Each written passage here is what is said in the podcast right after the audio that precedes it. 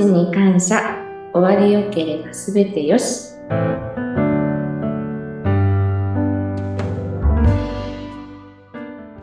こんにちは。有限会社東美代表取締役、えー、染谷幸宏です。本日もよろしくお願いいたします。よろしくお願いします。インタビュアーの山口智子です。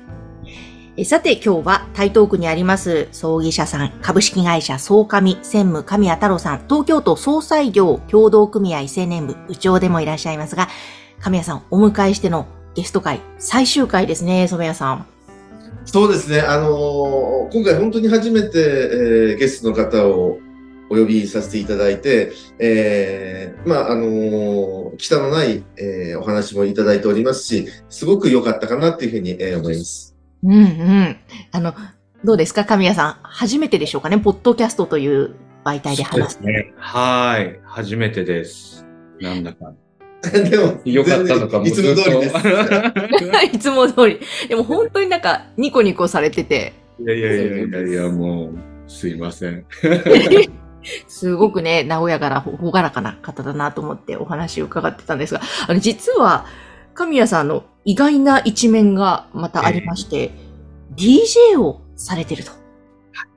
いやそうですね。はい。で、あの、いわゆる DJ ってイメージすると、こう、なんかレコードをキュッキュッキュッキュクラブで回してるみたいなイメージなんですが、どういう感じなんですか？もう自分の DJ は、どっちかというと、そういう、あの、皆さんがイメージする、こう、スクラッチっていうんですね。キュッキュッとか、そういうのをスクラッチ、そういう DJ ではなくて、どっちかっていうと、あの、レコードを集めて、そのレコードを、あの、皆さんの前で披露するみたいなイメージの、はい、DJ です。だからライブハウスだったり、そういうバンドとバンドの間の転換でやったりとか、あとはそういうお店で、はい、飲食店とかそういったところ、バーだったりとかでちょっとバックミュージック的にかけさせてもらったりとかっていう DJ をしてます。えーもうこれ完全に趣味でやってらっしゃるんですか？えー、そう、実はうちは、社長は知ってますかね、両親バンドマンなんです。うんそうなんです、そうなんです。母親と父親がバンドマンで、母親は歌を歌って、父親はギターだったりなんなりをっていうので多分出会ったり、そうなんです。で、今もたまにやって、来年あたりライブしたいなって言ってましたんで、よろしくお願いします。またされる。あの、もう最後かもしれないですけど。いや、まあ、最後って言ってたもんそうそうそう。まあみんな長生きしてるんうでん、多分来年が本当の最後かもしれないですけあ、まど。たぜひ。そんな感じなんで。ねはい。なんかなんか昔から音楽の影響はあってて、家にも、あの、ギターとかそういうのはあったんで、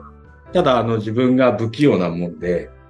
ギターとか楽器があんまりできなくて、じゃあこれ以外で何か音楽で目立てることないかなって探したら、DJ っていうのがあるっつって、うんっていう感じで、はい。それと葬儀ってなんかこう、リンクするところってあるんですか？なんかそれをこう、葬儀に。ああ、でも今あの、そういうあの趣味ですけど、そういうところでいろいろと DJ とかやらせてもらってる中で、やっぱりあの、葬儀屋さんっていうのがすごく、あの、みんな物珍しいというか、一つなんかあるんですよね、職業として。うん。そうすると、あの、自分はやっぱり自分が死んだらお願いするねとか、自分が死んだらそういう音楽なんか、こういうお葬式がいいっていう話をよく聞くんですけども、あの、自分が主にしてる音楽っていうのが、ジャズだったり、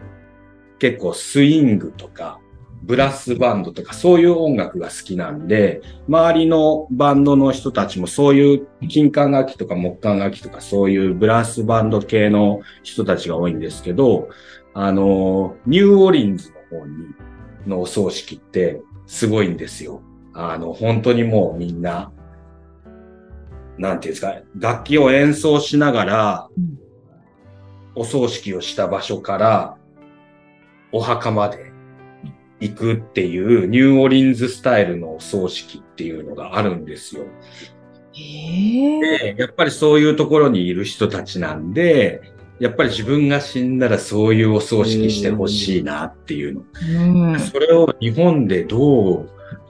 やれたらいいかなとか、どういう場所でできんのかなと葬か儀。でかける、その、音楽とか、送るときにかかる音楽とかっていうものが、こういうものだったらいいなっていうような発想があるんですか、やっぱり？いやでも、逆に、やっぱりみんな、まあ、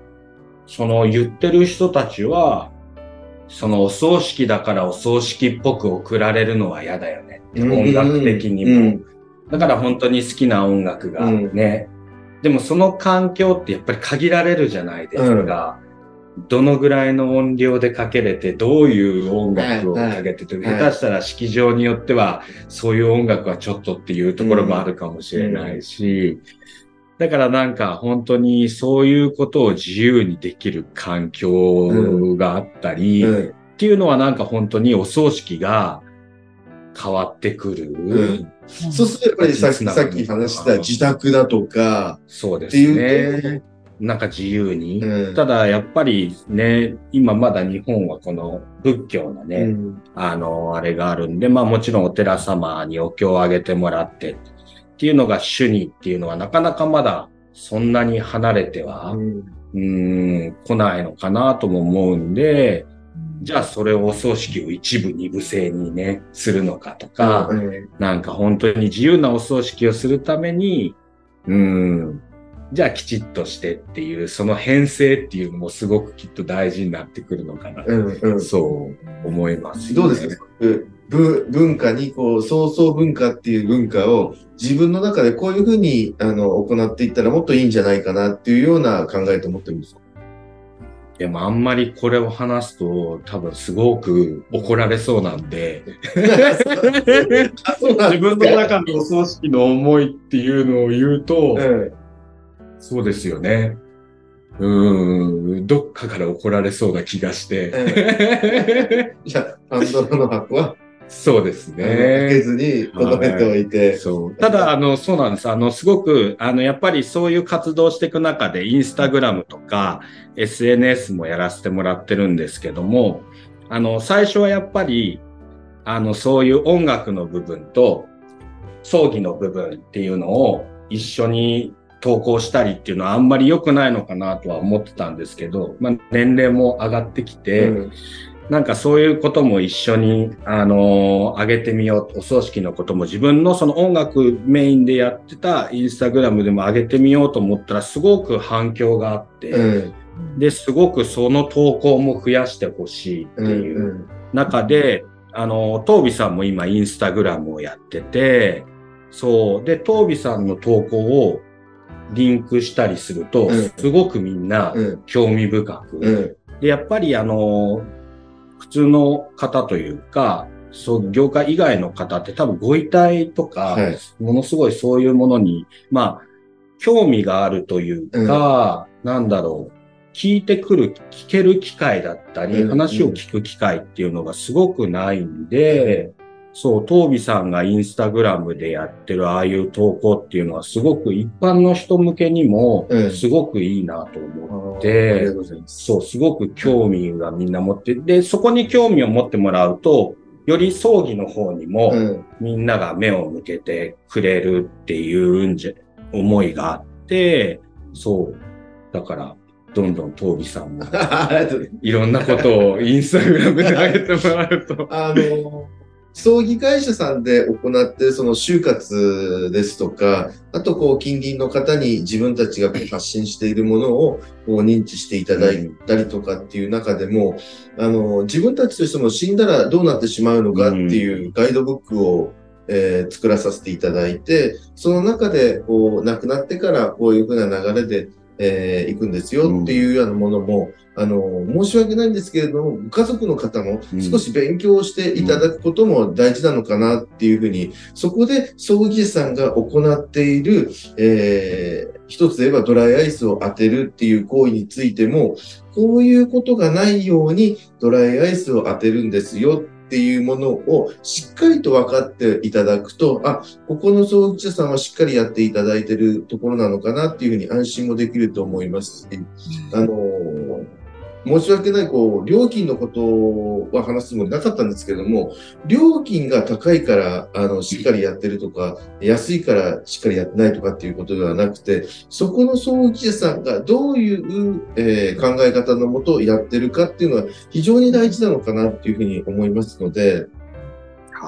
葬儀さんを選択するっていうのも、あの、大事なことなのかなっていうふうに、思います。これ一個、えーうちに、えー、床の依頼があったんですけれども、あの、とある葬儀師さんで、えー、床は、あの、できませんと。うちのラインナップにあ入ってないのはできませんと。えーやるのであれば、あの、威圧的に、あの、そう、うちは手を引きますので、他の葬儀師さんでやってもらってくださいっていうのをこう投げ捨てるような葬儀師さんも実際自分たちでは経験をしているので、あの、聞いていただける方がいらっし、いれるのであれば、うんそういったところがあるっていう、その、ことも踏まえた上で葬儀師さん選びっていうのは大事なのかなというふうに思います。はあ、なるほど。なんか、葬儀者、ほん葬儀者選びって、そうかって今伺いながら思ったんですが、本当にそれって生前に話しておいたり、自分で考えておいた方がの、残された家族にとってもいいんでしょうね。こう、いざ亡くなって家族どうしようってなったら、え、葬儀社さん近くにあるからここかなっていう風な、なんかそんな風になってしまうような私だったら気がすると思って、あ、そうか、葬儀社さんによって違うんだなと。があると思いますので、葬儀者さん、そうだですよね若い、あの、太郎さんのところですと、こう、SNS ですとか発信してるので、あどういう葬儀師さんかなっていうふうにイメージが湧くと思うんですけれども、今まで通りにこう、なかなか、えー発展性が見えない葬儀師さんです。そういったものも一切やってないので、そこに行ってこう、えー考えを聞くとかっていうことをしないといけないのかなっていうふうに思っているので、そうして発信されているっていうことは非常に大きいことなのかなっていうふうに。そうです。本当になんかもうね、すごく最近増えたというか、まあね、就活って、えーさっき多分お話もちょっとあったりもしたと思うんですけど、自分自身が本当に、あのー自分の相談をしに来る方、本当にもうこの間か、うんそうですよね。やっぱ増えてるんですそうで、そうですね、本当に、えー実際、2か、ん？3ヶ月前ぐらいから自分の相談をしには、し始めて、もう自分自身がもう病気で長くないからって言って、あのー自分の相談、もう全部こんなとこまで決めなくていいですよっていうぐらいまで決めて、で、本当にその方が先月亡くなって、えーでもやっぱりもう生前にある程度話をして、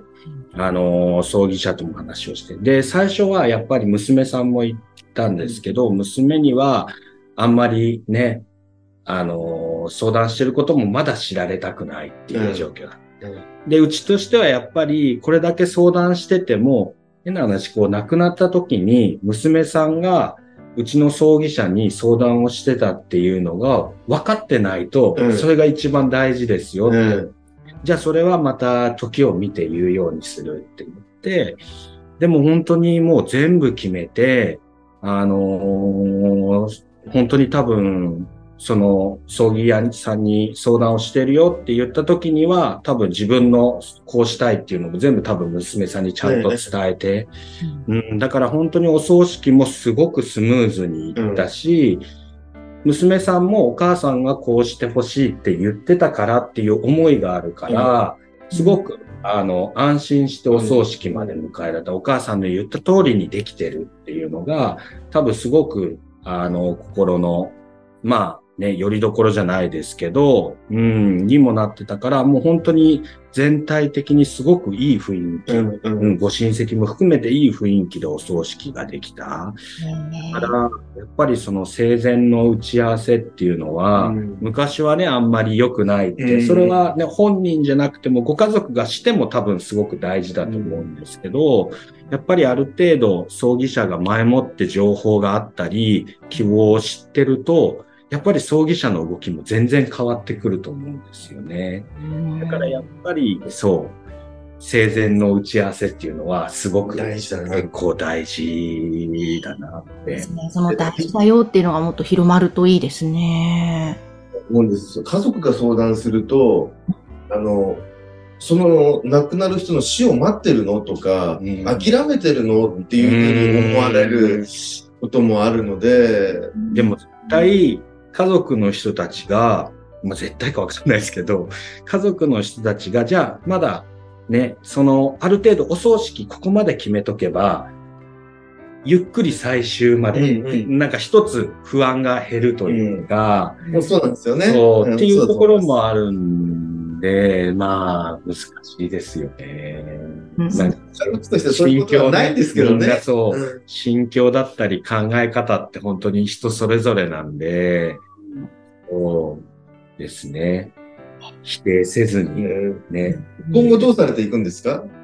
何をですか？神谷、神谷さんとしては。え？何をですか、えーそう葬儀を今後自分の考えとして、こういう、こういうのをもっとやってたら、ああ、どうですかね。でももう何にしてもやっぱり、あのー